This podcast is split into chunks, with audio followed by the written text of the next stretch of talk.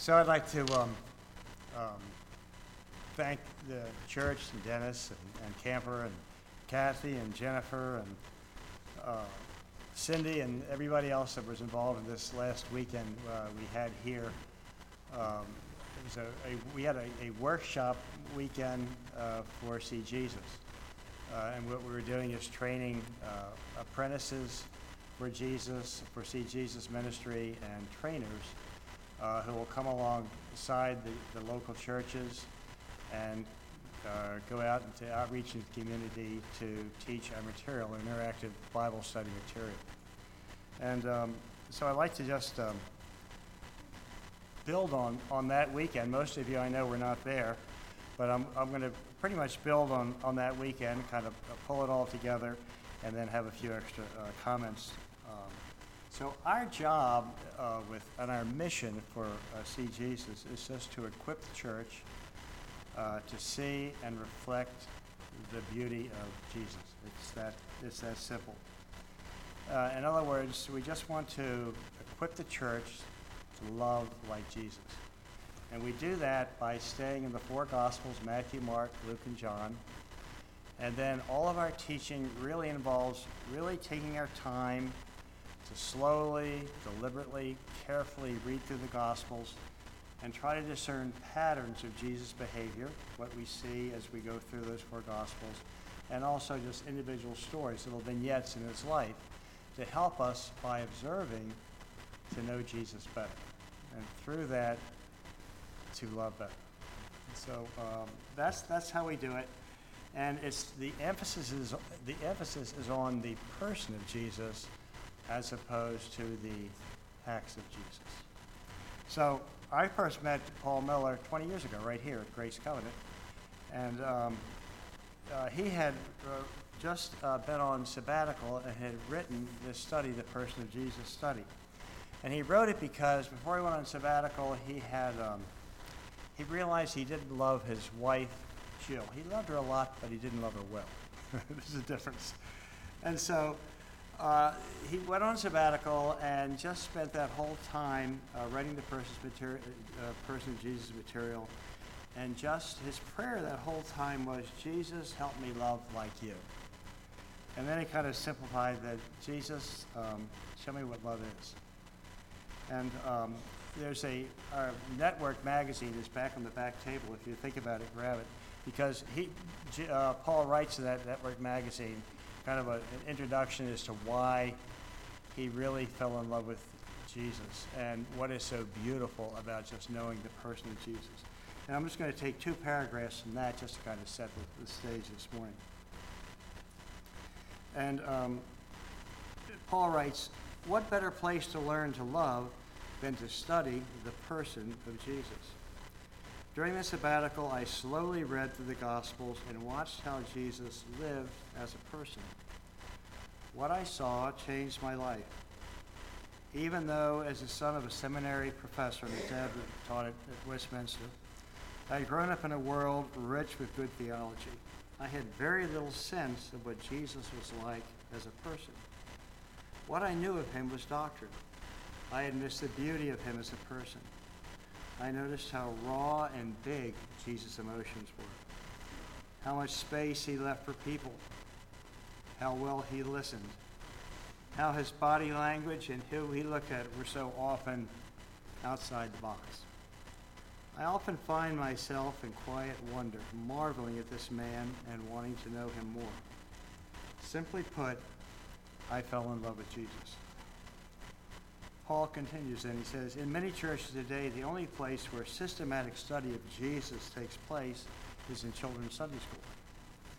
We talk of spiritual formation, but we forget to look at the one man who was perfectly formed, whose handling of emotion, truth, righteousness, and compassion was without sin.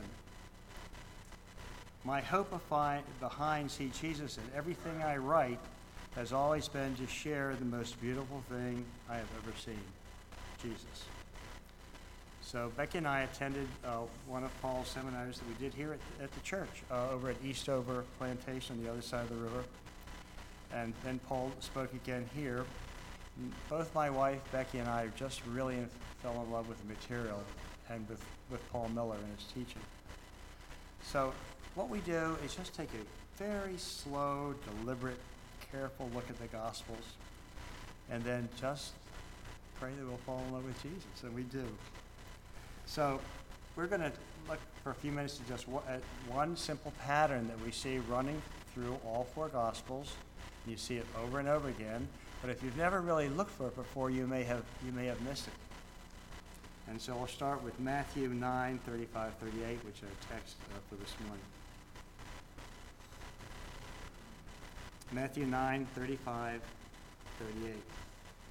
And Jesus went throughout all the cities and villages, teaching in their synagogues and proclaiming the gospel of the kingdom and healing every disease and every affliction. And when he saw the crowds, when he saw the crowds, he had compassion on them because they were harassed and helpless like sheep without a shepherd. Then he said to his disciples, The harvest is plentiful, but the laborers are few. Therefore, pray earnestly to the Lord of the harvest to send out laborers into his harvest. So we're going to start with the, the first point I'd like to make, which is when he saw the crowds. Just beginning with seeing. When Jesus saw the crowds, he had compassion on them, and that's what led him to ministry. And um, I have a, or our family has a border collie, uh, border collie named Addie. I live with my daughter and her husband and their children, and I have an apartment downstairs. And we did that when we left her in, in 2006 when Becky had cancer, and she since uh, passed. But uh, Addie keeps me company during the day, and she's a sheep uh, herder, and she's trained to see and to herd. And she watches me carefully all day long. And uh, she knows when I get my jacket out, I may go for a walk. And she's pretty smart because we keep our vacuum cleaner in the garage, and on the day when the maids come, which is once a month, my daughter takes the vacuum cleaner and puts it in the living room. Well, Addie's caught on, that means the maids are coming. That means I'm probably gonna get put in my box for the day, and I don't like that. And so she runs out of the house and stays in the back side of the yard so we can't get her. So that she won't even come close because she knows those maids are coming. But she also plays ball, and I'm at the bottom of the stairs, she's on the landing, and then I'll throw the balls up to her and she'll catch it. But we'll usually have about six balls at the foot of the, tells me something about my apartment. We usually have six balls there at the bottom of the stairs, and she's watching those balls very, very intently. And so when, if I pick up a ball that she's not particularly interested in, I'll throw it up to her, and it'll just bounce off her nose or off her head. She won't even flinch, because she's waiting for that particular ball. And every time I do that, I say, you know what? That's how Jesus looks at me, with that same intensity.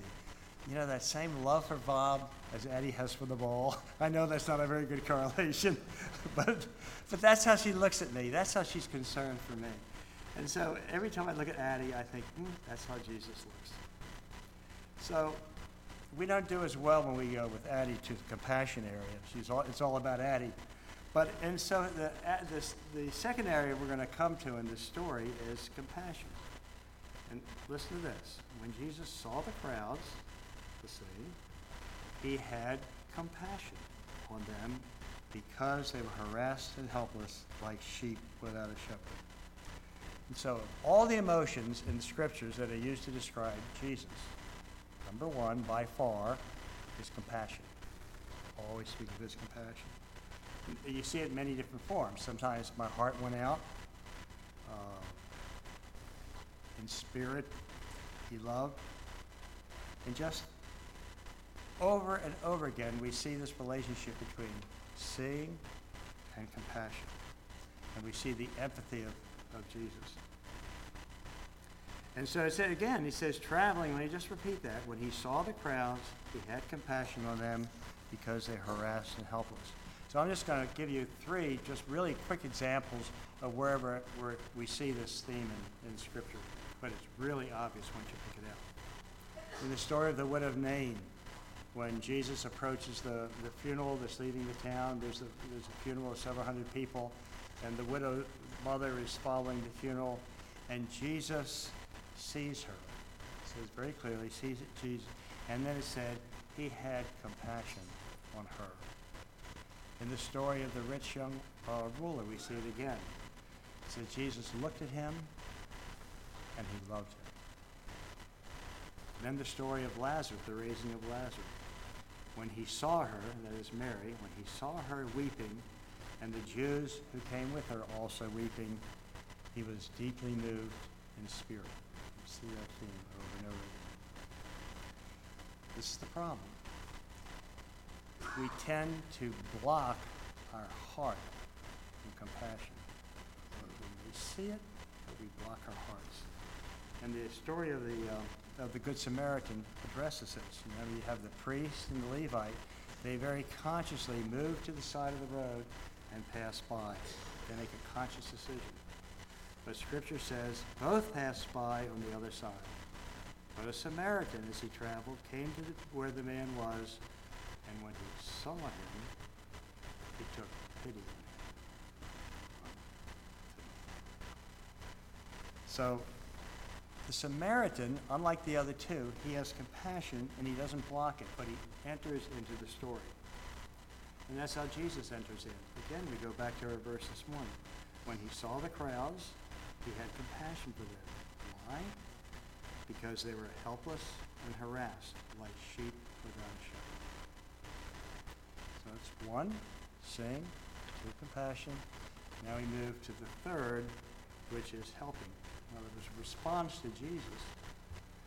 And this is what, he, what the scripture says. And Jesus went throughout all the cities and villages, teaching in their villages and proclaiming the gospel of the kingdom and healing every disease and affliction. Why? Because he'd seen and he had compassion. So, Jesus ministers to both their spiritual needs and their physical needs. And then he ends it with a call, a call to all of us. And he says, The harvest is plenty, but the laborers are few. Therefore, pray earnestly to the Lord of the harvest to send out laborers for the harvest. And for me, this can be the most difficult part of the whole equation. Seeing compassion are great. But compassion without helping, like faith without works, it really means nothing. So let me, let me tell you what happened today. I, in, in 2011, I got involved in, in going to uh, Guatemala on, on mission trips. I've, I've gone now every year since 2010, uh, at least once a year. And I always take our, our church down. Well, our first trip was 2011, and we went to a small town called Santiago Zamora outside of Antigua, Guatemala, and we just did an eyeglass ministry. We had all these glasses, and we had people lined up, and we were giving them uh, reading glasses. And that was pretty much basically the ministry. It was a mercy ministry. And then when I go, I always teach person Jesus. So a lady came to me, a Mayan woman, and she was from a neighboring uh, village, and she'd walked over and she said, uh, I don't need glasses, but um, I've got a toothache. What can you do for a toothache? So uh, we didn't have any dentists with us, and I didn't know what to do, so I said, um, well, um, he said, uh, uh, do you ever have a dentist comes to your village? He says, yes, about once a week. And I said, well, why don't you go to the dentist? He said, I don't have any money. And I said, well, how much money would it cost to get your tooth fixed? In this case, pulled. And she said, 800 Q, 80 Q, excuse me. That's about $10 US. That's about enough money to buy a Big Mac and fries and a Coke, you know. I said, well, I had, by this time I had gotten to know her a little bit, and I, it kind of moved me, and I said, okay, here, and I, I gave her a tiny little bit for me, ten dollars, uh, or 80, 80 quetzales. And I, I didn't think anything of it. That was the end of it. It was about a, I think it was a Wednesday. So Friday comes along, we're back in the village, and lo and behold, this woman comes back. And she comes up to me, and she shows this big empty space in her mouth, and she's all smiles. And she says, just want to thank you, just want to thank you for helping me get my tooth pulled. And here it is. And here's the change. I mean, I couldn't believe it. it. And it's just, something happened at that moment. It just moved me. It was an epiphany experience. And I, and I realized why I was there. It was just uh, um, not to save the world, just, just to share the love of Jesus in any little way. It was nothing to write home about. It was, I didn't even realize the moment how profound that was to me until I reflected on it later. But it just, it was just that sing, that simple little sing, feeling compassion, and then being in a position where I could do something to help her out. Something that was very small for me. And so that's changed how I do mission trips. I, I lead the mission trips down there every year. I do them for See Jesus, and I do some for, for um, our church. And so this is what I do now. While we're, when, we, when we're getting ready to go, we have a monthly meeting beforehand, and I always use the same thing. Our theme is seeing, feeling compassion, and helping. So I start teaching these personal Jesus lessons while we're still training the team. And then I, I just ask the team we go down, I really want you to pray about this. I really want this to be an experience for you and for all of us. And I want you to just be aware of what's going on around you. I want you to look, actively look like Addie looks. And then I want you to just open up your heart to feel compassion, and then we're going to see what we're going to minister. So we always go down with, with projects that we have already planned for us, and we know what we're going to do and the money we're going to spend. But then on Thursday night or Friday night before we leave, we all get together and we just have a prayer time, and we just lift up all the needs we see down there during the week. We pray about it, and then we listen down, and then we decide, well, we can do this, we can do that. And it, what this amounts to is leaving our money behind for the missionaries to do these things. But it's just a really, really beautiful time. It's beautiful for the people we minister to, and it's just wonderful for our teams. And we've done this now for, for many, many years. So in, in the case of the lady in Guatemala with the Mayan woman, it, it was really easy. I mean, it was so obvious, but it's not always. It sounds like such a simple lesson, doesn't it? You know, see, compassion, good. That's it. I could go sit down now, but it's not always that easy. So every spring, I start to get a little spiritually sensitive. Now, it's not supposed to work this way, but it does. I begin to think about our mission trip and I'm training the team. So what happens to Bob? Bob gets a little more spiritually sensitive himself, and my radar goes out, and I start looking around the community and say, "What can I be doing? Or what, what you know, what do I see today?" So I was uh, about two weeks ago. I was in Chipotle's restaurant and uh, ordering dinner for myself, my daughter Elizabeth, her husband Doug, and the kids. And so I had a big long order. It, it was crowded. I went in, I got in line, and a lady came up behind me, and she was, um, I would say she was, I, I live in an upper class community. It's a, it's a Washington suburb, Percival County. It, most people are, are fairly well to do. And she was not poor by any means, but she was, she was obviously working class, and she engaged me in conversation. She was the one that initiated it. And we started talking about our day and, you know, this and that. Just, and then, how, then it got to how much we like Chipotle's. And uh, she said, yeah, I love Chipotle's because when I come here, I can get a dinner, cut it in half, and I can have it for two days. So that's kind of interesting. And then the Lord just spoke to me, or somebody spoke to me. Anyway, I said, I'm supposed to buy dinner for this, this woman. So really wanted to do that, but I looked at her and I said, if I buy dinner for her, she's going to think I'm just, she's some poor woman. It's going to be, I'm going to be depreciating her. Besides that, she's black. And she's going to think I make the assumption because she's black, she's poor, she needs a handout. So I have this, this tension. You know, I think God's calling me on the one hand, and yet I'm thinking it through on the other. And so all going to the line, oh, shall I or shan't I? What shall I do? What shall I do? What shall I do? It was hard. And so I really wrestled and I thought and I prayed about it, mostly thought about it. I wish I'd prayed about it more, but I didn't. But anyway, the last minute I said, I'm going to do it. I'm going to buy her dinner. So I told him, the guy at the counter, I'll, you know, I want you to pay, I'm going to pay for the lady behind me, and that was fine. And so I knew I was, I was really uncomfortable with it, so I'm just going to get my dinner, I'm just going to go out the door, and I'll be gone. And then telephone rang, it was my daughter Liz, she said, I want you to buy one more dinner, which meant I had to go back and get in line. so I got back, and I got in line, and then I was, I was watching the lady and the, you know, the clerk of the thing, and they were going back and forth, and she, pull, I could see her pull out her wallet, and he was making noise. And he pointed right over at me. I said, oh no. And she said, God bless you! and just shouted out across Chipotle's. So I said, you know what? I got it right that time. So you don't always get it right, but it was a real blessing to me to be able to do that. But um, there is a, there's a tension there in, in, in helping, and it's not as simple as it, as it sounds. You know, when we were here, we did uh, Henry Blackaby's study on experiencing God. We had, it was a wonderful study, and he focuses on God's leading. And his move, his point is, when God speaks, you move. You, know, sit around. Most of us sit around and don't do it. So that, that's very much on my mind all the time. And then so I, I, kind of left the restaurant and said, oh gosh, I don't, you know, I know I did it and she liked it, but was it really right even to wrestle with this? But should I just gone and done it? And then I went home and, and uh, I read the Golden Rule.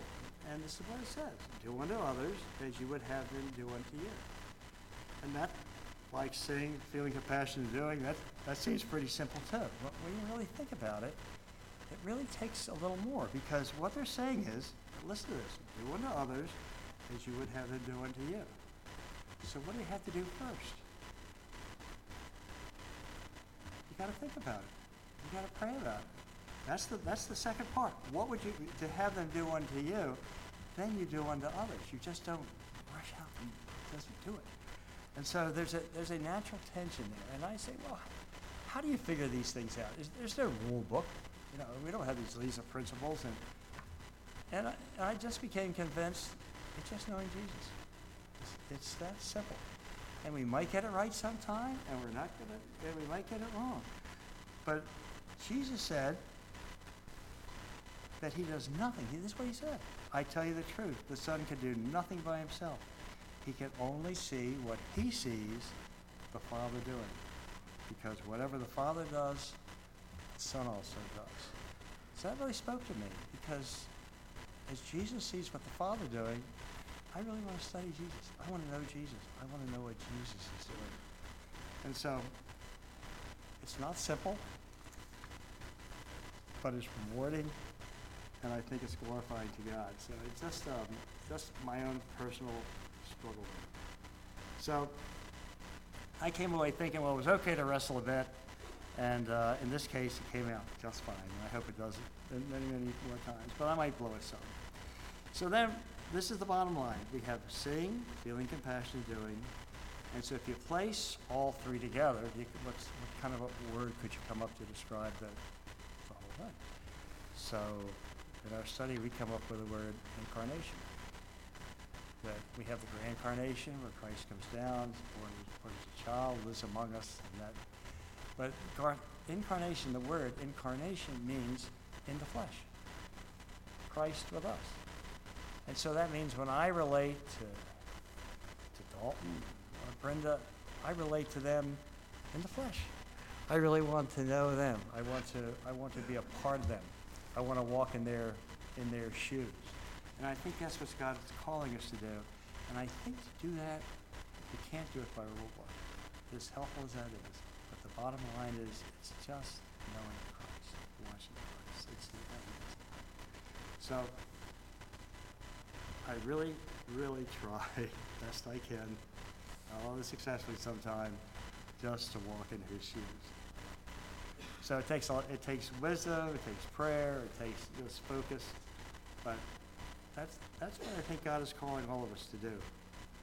So um, April 12th, I, re- I read a uh, blog every day by Dr. Jim Den- uh, Denison. I if you know him. He's a he's a Baptist pastor out of Dallas Theological Seminary, and he writes a daily blog called the Daily Article.